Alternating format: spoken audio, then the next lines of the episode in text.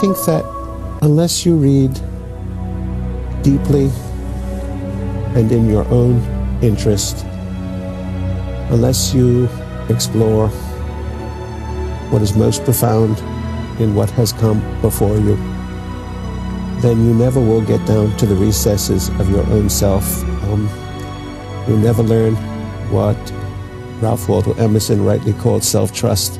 and self reliance. Most deeply, perhaps, you never will heal the self. I think that uh,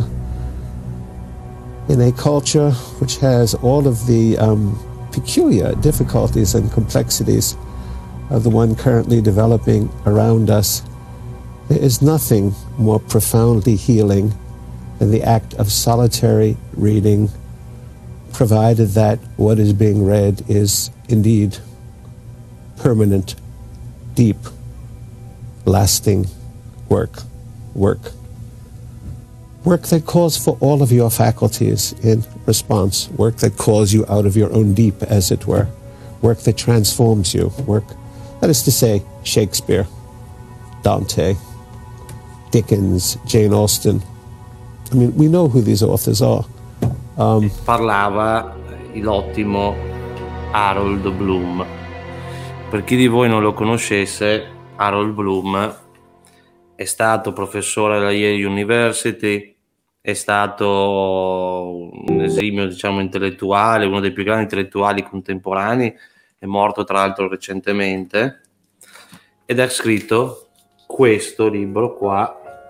che vediamo se si vede bene, vediamo un po'. Comunque, non si vede un cavolo, va bene. Comunque, eh, ha scritto appunto il canone occidentale, che è un saggio che vuole porre, come dire, una, una cornice a quella che è la cultura occidentale, cioè vuole definire quella che è la cultura occidentale e porre appunto un canone che adesso vedremo che cos'è. Ma prima di tutto bisogna capire questo, che ehm, perché questa rubrica si chiama il canone occidentale? Perché sostanzialmente il libro di Bloom è per me una cornice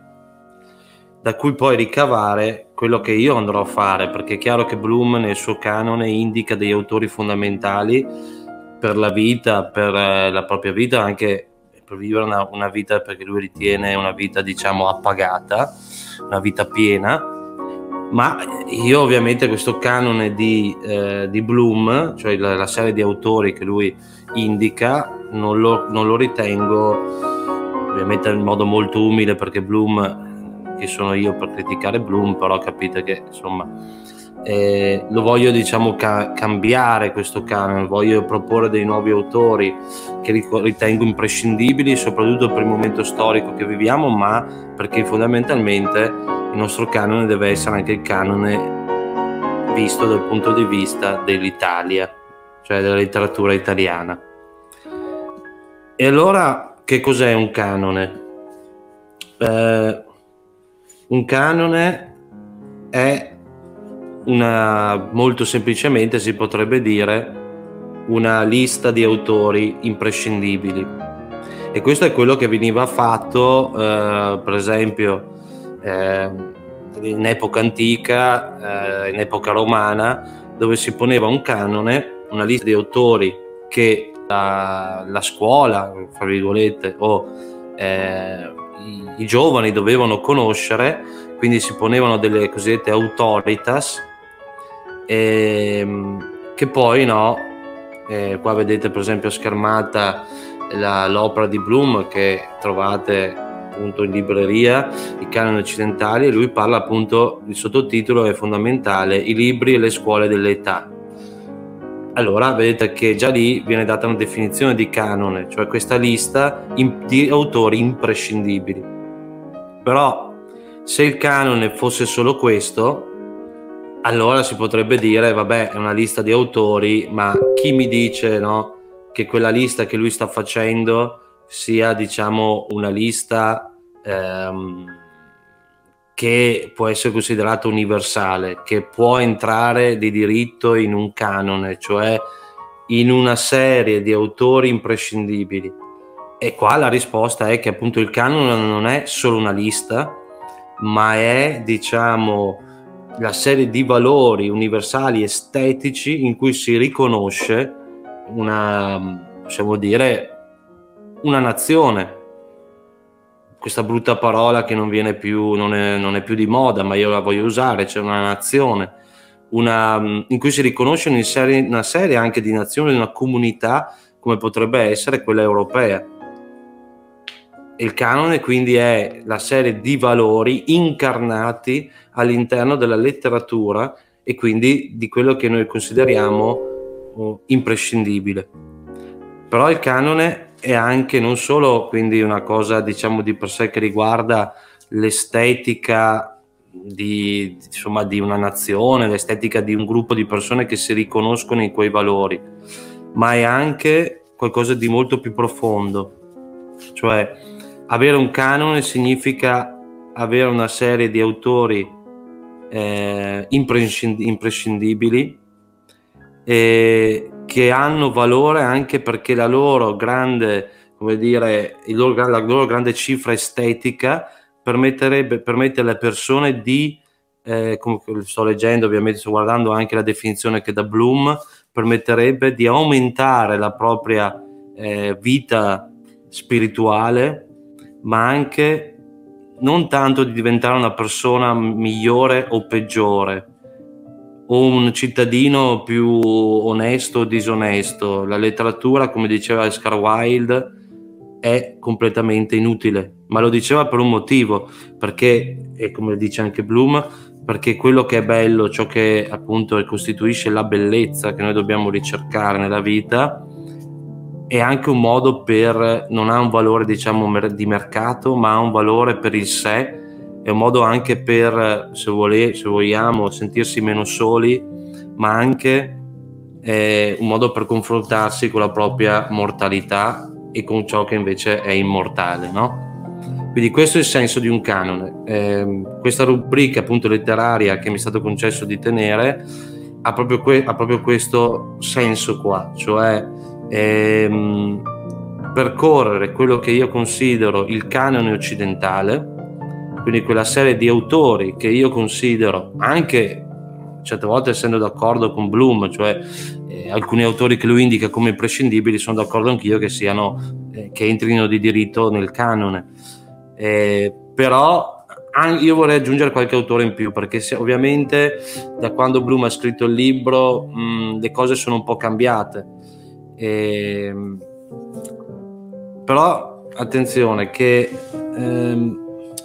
il senso quindi qual è? È quello di saranno 26 incontri, solitamente anche nel canone di Bloom abbiamo 26 autori. Eh, il canone viene suddiviso solitamente anche nell'opera di Bloom in tre, diciamo, ere che lui mutua da Giovan Battista Vico. Sapete, Vico era questo eh, filosofo no? eh, italiano che aveva detto appunto nella anche studiato tantissimo da Nietzsche questo filosofo che aveva detto nella serie di epoche che noi passiamo eh, e di ere della storia umana troviamo soprattutto fra virgolette quattro ere. E ehm, Giovan Battista Vico parlava appunto dell'era teologica, dell'era aristocratica, democratica e poi caotica, perché nell'ultimo passaggio, nel passaggio lui diceva no, tra l'era democratica e poi l'era teologica vi era un momento di caos, no? E per poi arrivare nuovamente a un'era teologica, no? di forte ideologia, di forte anche ehm, fondamentalismo religioso. E queste quattro ere di Vico sono poi anche state utilizzate da Bloom per definire quello che è il canone occidentale, cioè anche se Bloom rifiuta l'era teologica, perché ormai eh, diciamo il canone letterario non si può ovviamente basare unicamente su l'era eh, teologica, nel senso che ehm, l'era teologica ehm, avrebbe richiesto una disamina anche di, di, di autori di tipo religioso, no? di tipo eh, anche di ambito religioso, che non è questo il caso neanche per noi. E anzi, sarebbe un po' tedioso stare qua a parlarvi di questi autori teologi, insomma, di, di, stampo religioso. Invece, Bloom, come anche il sottoscritto, propone questa divisione. Lui dice ci sono degli autori del canone letterario che fanno parte di un'era aristocratica, quindi di un'era quando eh, la principale no, eh, forma di governo era quella aristocratica e quindi eh, questi autori che appartengono all'era aristocratica sono gli autori che, che, entrano a far parte del canone letterario sostanzialmente tra 400, diciamo fine medioevo, inizio 800, ok? Eh, e poi arriva l'era democratica, dice Bloom, l'era degli autori dei grandi romanzi. Eh, per esempio, è imprescindibile in questo senso eh, il più grande romanziere, insomma, anche inglese, che per esempio Charles Dickens, ok? E poi c'è l'era del caos. Bloom indica, diciamo, la, quell'era che inizia con la prima guerra mondiale come l'era del caos, perché è l'era in cui questi i valori ehm, occidentali, i valori appunto fino più importanti, il valore della vita, il valore eh, anche quella, quella, che erano le, le, le ideologie mh, fondamentali, ecco, quelle portanti dell'Occidente, vanno a crollare e piombiamo nel caos. E di fatti, di fatti Bloom conclude anche la sua ehm, eh, introduzione al eh, canone occidentale con appunto dice un'elegia del canone sapete che l'elegia è un canto funebre no? E, ehm, e dice appunto che purtroppo noi siamo nella fase, nell'era della, del caos l'era della, della società liquida, fluida, eh,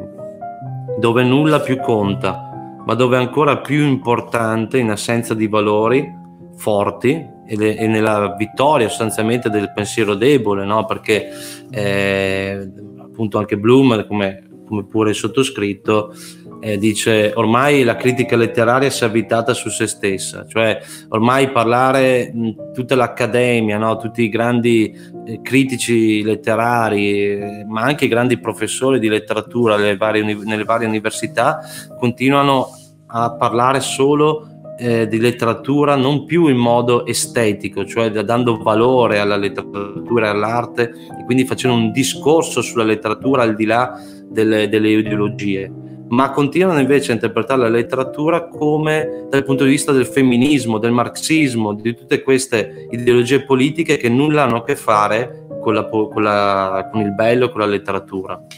Okay?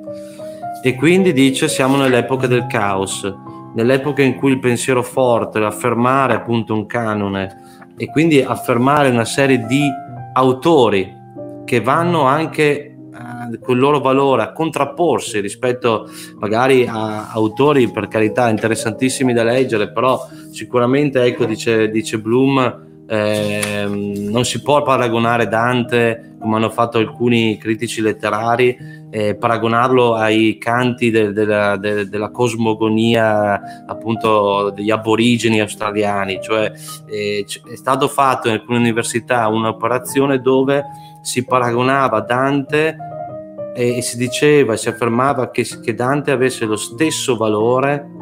di appunto una poesia aborigena, solo perché appunto erano diversi i contesti. E, ehm, quindi diciamo che è questo anche il senso del canone. Il canone letterario vuol dire da non, non, mettere un giudizio sugli altri, quelli che non sono autori del canone occidentale, quindi non fanno parte della nostra cultura, ma vuol dire riaffermare anche il valore della propria, dell'estetica della propria comunità. E quindi quali sono i parametri del canone? Per cui uno potrebbe dire, ma eh, quali perché alcuni autori possono entrare nel canone, cioè nella lista di autori che noi andremo a vedere insieme e per carità magari su questi autori eh, è stato scritto eh, tantissimo e chi sono io per aggiungere qualcosa in più. Eh, ma eh, andremo a vedere se appunto secondo un punto di vista che è il mio, però che anche magari mh, qualcosa uh, nelle mie letture, magari qualcosa di inedito, ecco. Eh, ma quali sono i parametri che permettono a questi 26 autori che noi andremo a vedere, poi vi dirò qual quale sarà il protagonista della prossima puntata, quali sono i parametri che danno, di, come dire, l'accesso ehm, al canone? Beh, sicuramente prima, il primo discrimine è la, la stranezza che però è anche in armonia con i canoni estetici. Questo cosa vuol dire? Eh, questo è un parametro utilizzato anche nel, da Bloom nel costituire il suo canon, cioè lui dice gli autori che entrano a far parte del canone spesso sono autori che per l'epoca erano considerati, avevano una nota di stranezza, come dire, di, di anche, possiamo dire, anche di, non solo di stranezza, ma anche di, ecco, di eccentricità, che però con questa nota, eh, seppur non distaccandosi dal tutto dalla tradizione precedente, aggiungevano quella nota di stranezza, di eh, stravaganza che però gli permetteva di essere originali. E quindi questo secondo parametro, capite, il parametro fondamentale per entrare nel canone e quindi far parte di quella lista di autori imprescindibili per la vita e anche l'originalità. E non si può negare appunto che Shakespeare, che ovviamente sarà trattato nel canone, ha delle caratteristiche di originalità per il suo tempo, ma anche per, ormai anche per la nostra epoca. Quindi, poi l'altro parametro è l'influenza, cioè l'essere stato essere stati pers- autori che hanno non tanto influenzato, nel senso non ha influenza la malattia chiaramente, ma hanno influenzato i loro contemporanei e non solo, e sono andati al di là dei contemporanei, hanno influenzato le epoche successive, ma anche si sono lasciati influenzare da uh, modelli di autoritas di precedenti. E poi il parametro fondamentale, il parametro più importante che dà diritto appunto uh, al canone, cioè che, che, che, ti permette di entrare in questa lista, è appunto la potenza linguistica e la potenza figurativa dell'opera di questi autori, cioè del linguaggio. Quindi questi sono tutti autori che hanno avuto una grande inventiva linguistica, una grande inventiva anche a livello figurativo, nell'utilizzo di metafore, ma certe volte magari azzardate, ma di una potenza che trascende appunto i secoli, che va oltre la contingenza dell'epoca in cui vivevano. E per questo, eh, e questa è la motivazione per cui questo ultimo parametro, per cui al centro del canone, al centro proprio come autore fondamentale, che non può essere, come dire, da cui tutto si dirama, da cui eh, che deve essere per forza messo nell'Olimpo appunto degli autori imprescindibili, mentre Bloom mette al centro del canone, mette eh, Shakespeare, io ritengo di mettere invece Dante Alighieri, che per eh, ovviamente l'importanza che ha per la nostra cultura, lo sappiamo tutti, ovviamente si studia anche a scuola, quindi non è che, eh, che sarà appunto l'autore protagonista della prossima puntata, Dante Alighieri, da cui appunto c'è anche deriva anche la scelta del mio nickname con cui ho voluto come dire con cui porto avanti questa mia battaglia di bellezza, soprattutto ehm, di affermazione di alcuni valori eh, culturali, ma anche estetici. Eh, perché Dante è la gemma del canone, è la gemma che è al, al centro della corona eh, che costituisce il canone letterario non solo perché ehm, rientra in tutti quei parametri che ho detto, ma soprattutto perché, per la sua grande inventiva linguistica, la sua eh, originalità, per l'epoca, ma non solo, la sua capacità di andare oltre appunto la contingenza della sua epoca, ma soprattutto per far parte de, del canone, per essere al centro del canone, del canone, è un autore che è dotato di una ricchezza non solo di caratteri, di caratteri nel senso di veri e propri eh, caratteri che troviamo e, e, appunto all'interno della sua opera, cioè per caratteri a livello letterario si intende le sfumature, ok? Di sfumature, di capacità anche di tono, di, di linguaggio, il tono appunto del colore del suo linguaggio che diventa, eh, che si innalza sempre più, che noi appunto proseguiamo ehm, questo viaggio all'interno dell'inferno, del purgatorio, del paradiso. Ovviamente io quando andrò a parlare nella prossima puntata di Dante come centro del canone letterario eh, e quindi come centro fondamentale della cultura europea, perché la cultura europea senza Dante, molte di quelle che sono appunto le, le, le evoluzioni successive a Dante a livello letterario non avrebbero potuto esserci senza questo autore fondamentale. Ma ovviamente io non andrò poi nella prossima puntata, insomma, quando parleremo di Dante, non andrò a parlarne in modo approfondito, nel senso come si fa a scuola, perché sapete, ovviamente il nostro intento è divulgativo. Ehm, ovviamente eh, andrò a parlarne proprio all'interno del canone, cioè parlerò di Dante come autore importante per il canone, quindi proporrò le mie motivazioni di perché Dante debba essere così importante. E poi ovviamente essendo il canone anche del barone eh, chiaramente proporrò anche la lettura di alcuni brani che ritengo i più belli, i più, eh, più importanti anche per la, per la, nostra cultura italiana, ma non solo per la cultura europea. Ho letto che c'era una domanda in chat, qualcuno chiedeva come mai Sedante è così importante, e Bembo proponeva mh, mm, Petrarca come modello della poesia. Questa appunto... Ehm,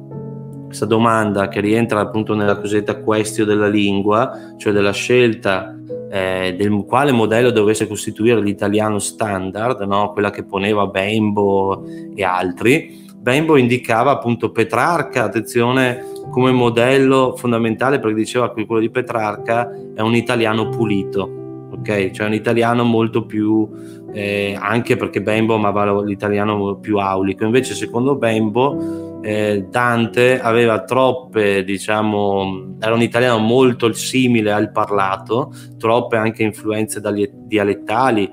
eh, e quindi ehm, proponeva Petrarca per il Bembo perché era un italiano molto più, fra virgolette, pulito. Però attenzione che Bembo era uno dei, dei pochi che proponeva Petrarca, perché poi nei secoli successivi eh, anzi anche dei, dei, contemporanei di Bembo proponevano Dante come modello della lingua italiana standard. È chiaro che Dante eh, dai suoi contemporanei mh, non fu tanto, diciamo, non possiamo chiamare la Divina, non possiamo dire che la Divina Commedia fosse stato un, un best seller nel senso di letto e compreso e amato da tutti, no? Adesso poi non vorrei iniziare a parlare di Dante perché ne parlerò la prossima puntata, però aveva, era una lingua molto ostica quella di Dante, perché, perché dobbiamo capire che questa grande potenza linguistica di Dante eh, lo portò anche a introdurre tantissimi neologismi. E quindi per questo anche, di, anche questa è una motivazione per cui Bembo dice eh, no, Dante non va bene come modello ehm, diciamo per l'italiano standard, per l'italiano come lingua della cultura italiana, perché appunto eh, è una lingua, quella di Dante, eh, piena di neologismi, piena anche di inflessioni dialettali, ma anche una lingua quasi a sé che noi comprendiamo e di fatti è per questo che a scuola poi uno passa ore e ore a fare la parafrasi no, de, de, de, delle rime di Dante perché appunto è una lingua che richiede comunque un certo tipo di eh, filtro, di trasformazione, di, di studio, no? mentre quella di Petrarca è vero che anche, anche, Petrarca va studiato, è chiaro, cioè non è che, si, che è così immediata la comprensione, però sicuramente la comprensione di quello che dice Petrarca nelle sue opere, nelle sue poesie, nel canzoniere è molto più semplice di quello che invece può essere il linguaggio di Dante. Però attenzione che eh, quando parliamo di Dante come, perso- come autore al centro del canone letterario, dobbiamo anche parlare della sua eh, diversità di registro. Perché Dante è al centro del canone letterario? E quindi, come dice Bloom, il, il centro del canone è quindi la, il valore fondamentale su cui si basa la nostra cultura europea sebbene Dante nella divisione di, di Bloom sia, eh, diciamo, eh, appartenga a quella fase delle ere storiche descritte da Giovanni Vico, eh, Giovan Battista Vico, scusate, ehm, quella fase aristocratica, però perché Dante deve essere il centro del canone? Perché e, come dice anche Bloom, il centro del canone racchiude in sé ehm, tutta la serie di valori, anche estetici, su cui si basa la cultura occidentale. E questi valori estetici sono appunto l'importanza dell'estetica in sé, l'importanza di ciò che non è funzionale, de, quindi sapete che l'estetica è anche l'importanza del bello, cioè studia il bello, ma studia soprattutto quali sono i parametri che rendono una cosa bella. E io penso che tutti, come vedete che qua eh, dietro sullo sfondo ho voluto proprio mettere il giudizio universale di Michelangelo, perché racchiude in sé quella che è un po' la nostra situazione attuale. Eh, una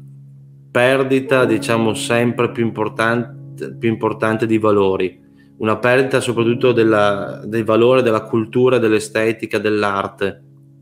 E, e, quindi siamo nell'epoca del giudizio universale, cioè del caos totale dove eh, più, in assenza di valori non si riesce più neanche a riconoscere ciò che è bello. E quando non si riconosce ciò che è bello non si sa neanche apprezzare il bello,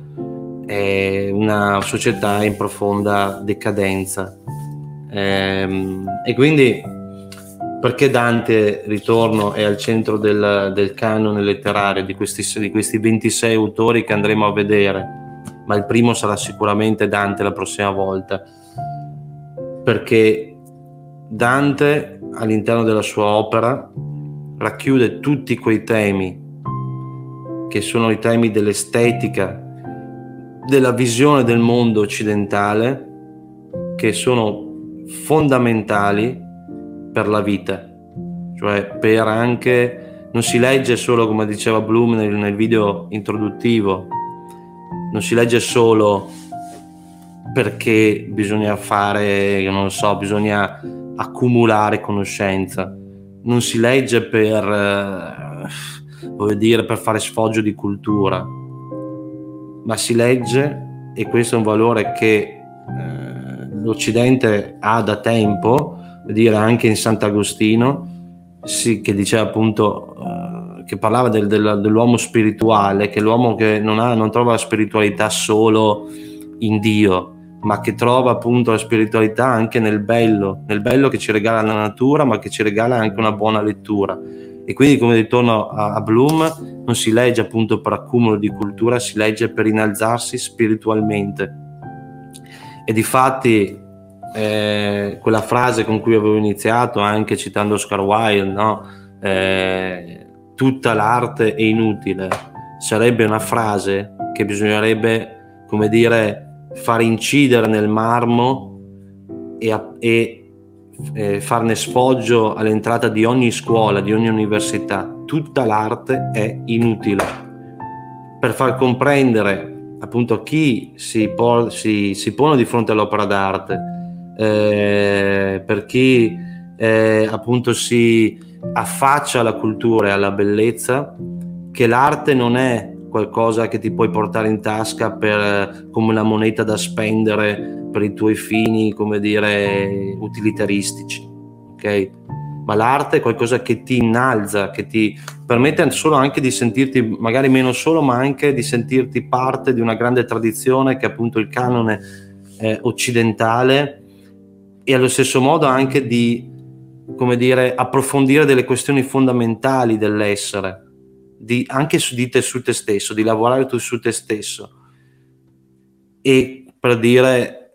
quanta, come dire, quante vite si potrebbero salvare anche attraverso l'arte se la gente si guardasse un po' più a fondo nel proprio animo e sapesse, avesse gli strumenti che gli potrebbe dare l'arte, appunto. Ehm, e mi avvio appunto alla conclusione perché voleva essere questa, come dire, una puntata iniziale che eh, di questa nuova avventura, no? di, di, questo appuntamento letterario dove parleremo di questi 26 autori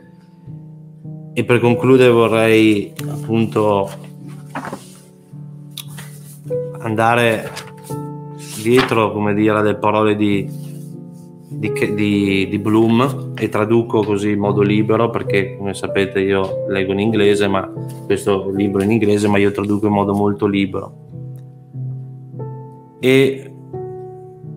Bloom dice perché il canone occidentale? Perché dovremmo, come dire, rivolgerci a un canone, fare questa lista fondamentale dei nostri valori, dei, appunto ripeto, non, solo, non è una lista di autori, è una lista di valori, perché ogni autore porta con sé un certo grado di immortalità e un certo grado di importanza estetica, ma quindi anche di valori che noi dobbiamo ritenere fondamentali per l'Occidente. E dice, senza Shakespeare non c'è nessun canone, io diciamo quoto, cioè cito, ma dovrei dire senza Dante non c'è nessun canone. Non c'è nessuna persona che possiamo riconoscere in noi e non possiamo capire chi siamo eh, senza un canone noi cessiamo di pensare. Potreste idealizzare senza all'infinito gli standard estetici che vi, che vi pone la cultura del globalismo e la cultura della, mercatific- della mercatificazione, dell'utilitarismo eh, che dilaga nella cultura occidentale ma potreste anche idealizzare quegli standard estetici che ci rendono europei e che ci rendono ammirabili e che e ci rendono ammirabili nel mondo. Ma senza quella forza eh, e senza la forza del canone non saremo mai all'altezza della vita e del futuro che ci, che ci attende. E ovviamente io qua ho tradotto a, insomma liberamente, ok? Perché è chiaro che... Però è questo, capito? Questa è l'importanza uh, del canone. Eh, mi fa piacere, d'altro vedo nella chat che c'è anche qualche studente di scuola che sta seguendo la puntata, mi fa molto piacere, almeno imparano qualcosa. Eh, oltre a quello che dovrebbero imparare dalle mie lezioni a scuola, questa è un ulteriore come dire, riconferma che se vogliamo possiamo fare cultura anche su questa piattaforma. Spero di aver, insomma, di aver, eh, che vi sia piaciuta questa prima puntata, ma soprattutto,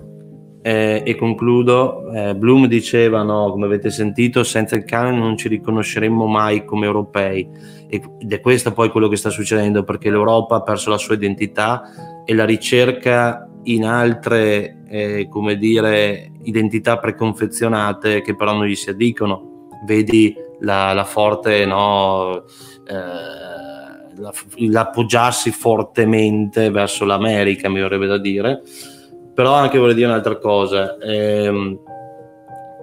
l'idea che mi è, venuta, è venuta di questa rubrica letteraria che io ho proposto ovviamente per questo canale era l'idea che ehm, sia compito fondamentale per gli intellettuali e per anche chi lavora nell'ambito della cultura di diffondere la cultura in ogni ambito. E, è compito appunto dell'intellettuale e quindi anche del professore diffondere la cultura in ogni ambito, in ambiti che pot- possono per esempio raggiungere un pubblico anche più giovane, e che magari adesso uh, si trova anche eh, senza gli strumenti culturali adatti per comprendere la complessità della realtà che ci circonda, ma anche con un vuoto, diciamo, spirituale, ehm, che però deve essere spinto eh, a essere colmato attraverso la cultura, l'arte che ci, ehm, insomma, che ci, che ci caratterizza. Ecco, e concludo dicendo anche questo non vuole essere, ripeto, non sono delle puntate su, di divulgazione basta sull'autore, la sua vita,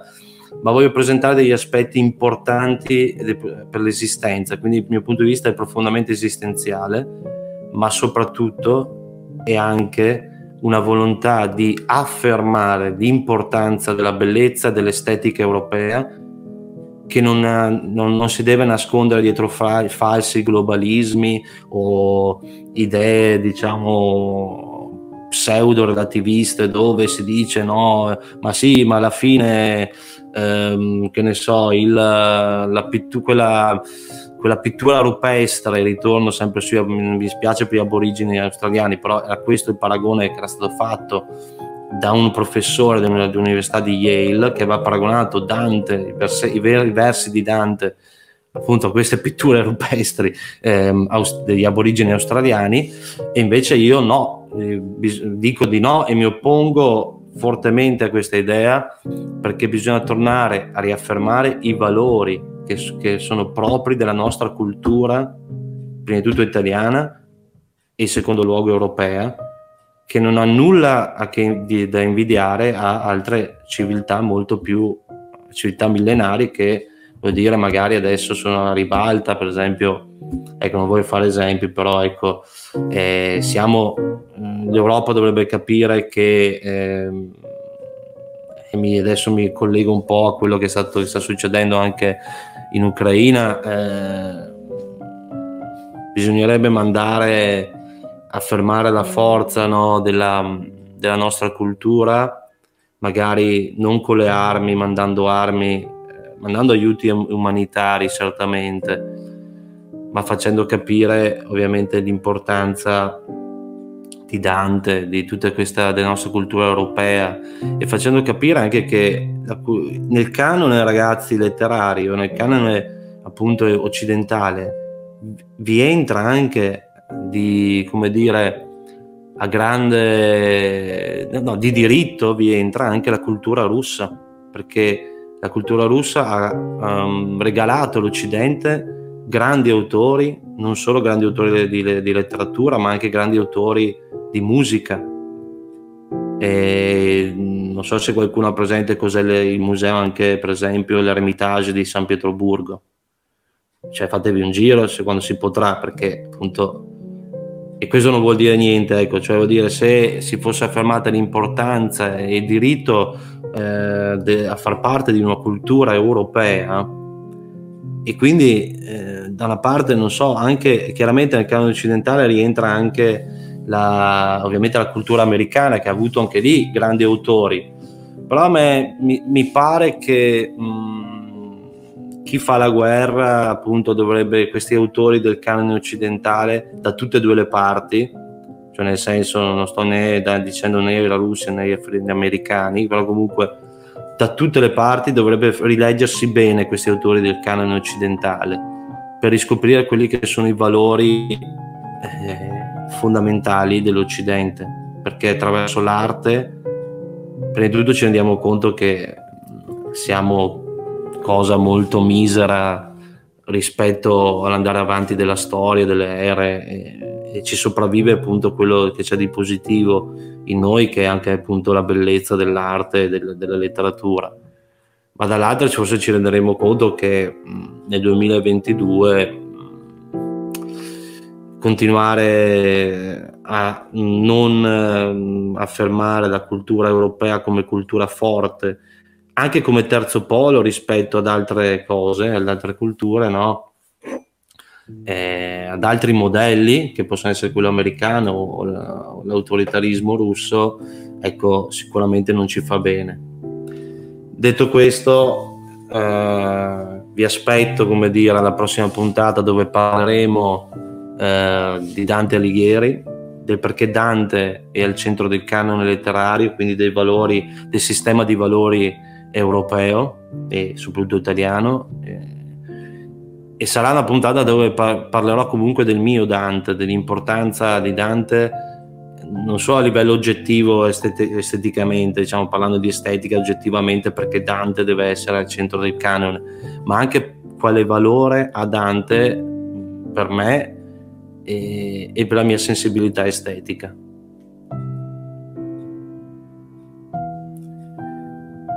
Direi che possiamo concluderla qui. Vi saluto, vi auguro a tutti una buona serata e come sempre eh, diciamo una cosa molto importante. Buona serata, la, la messa è finita, diciamo questa liturgia è finita, andate in pace.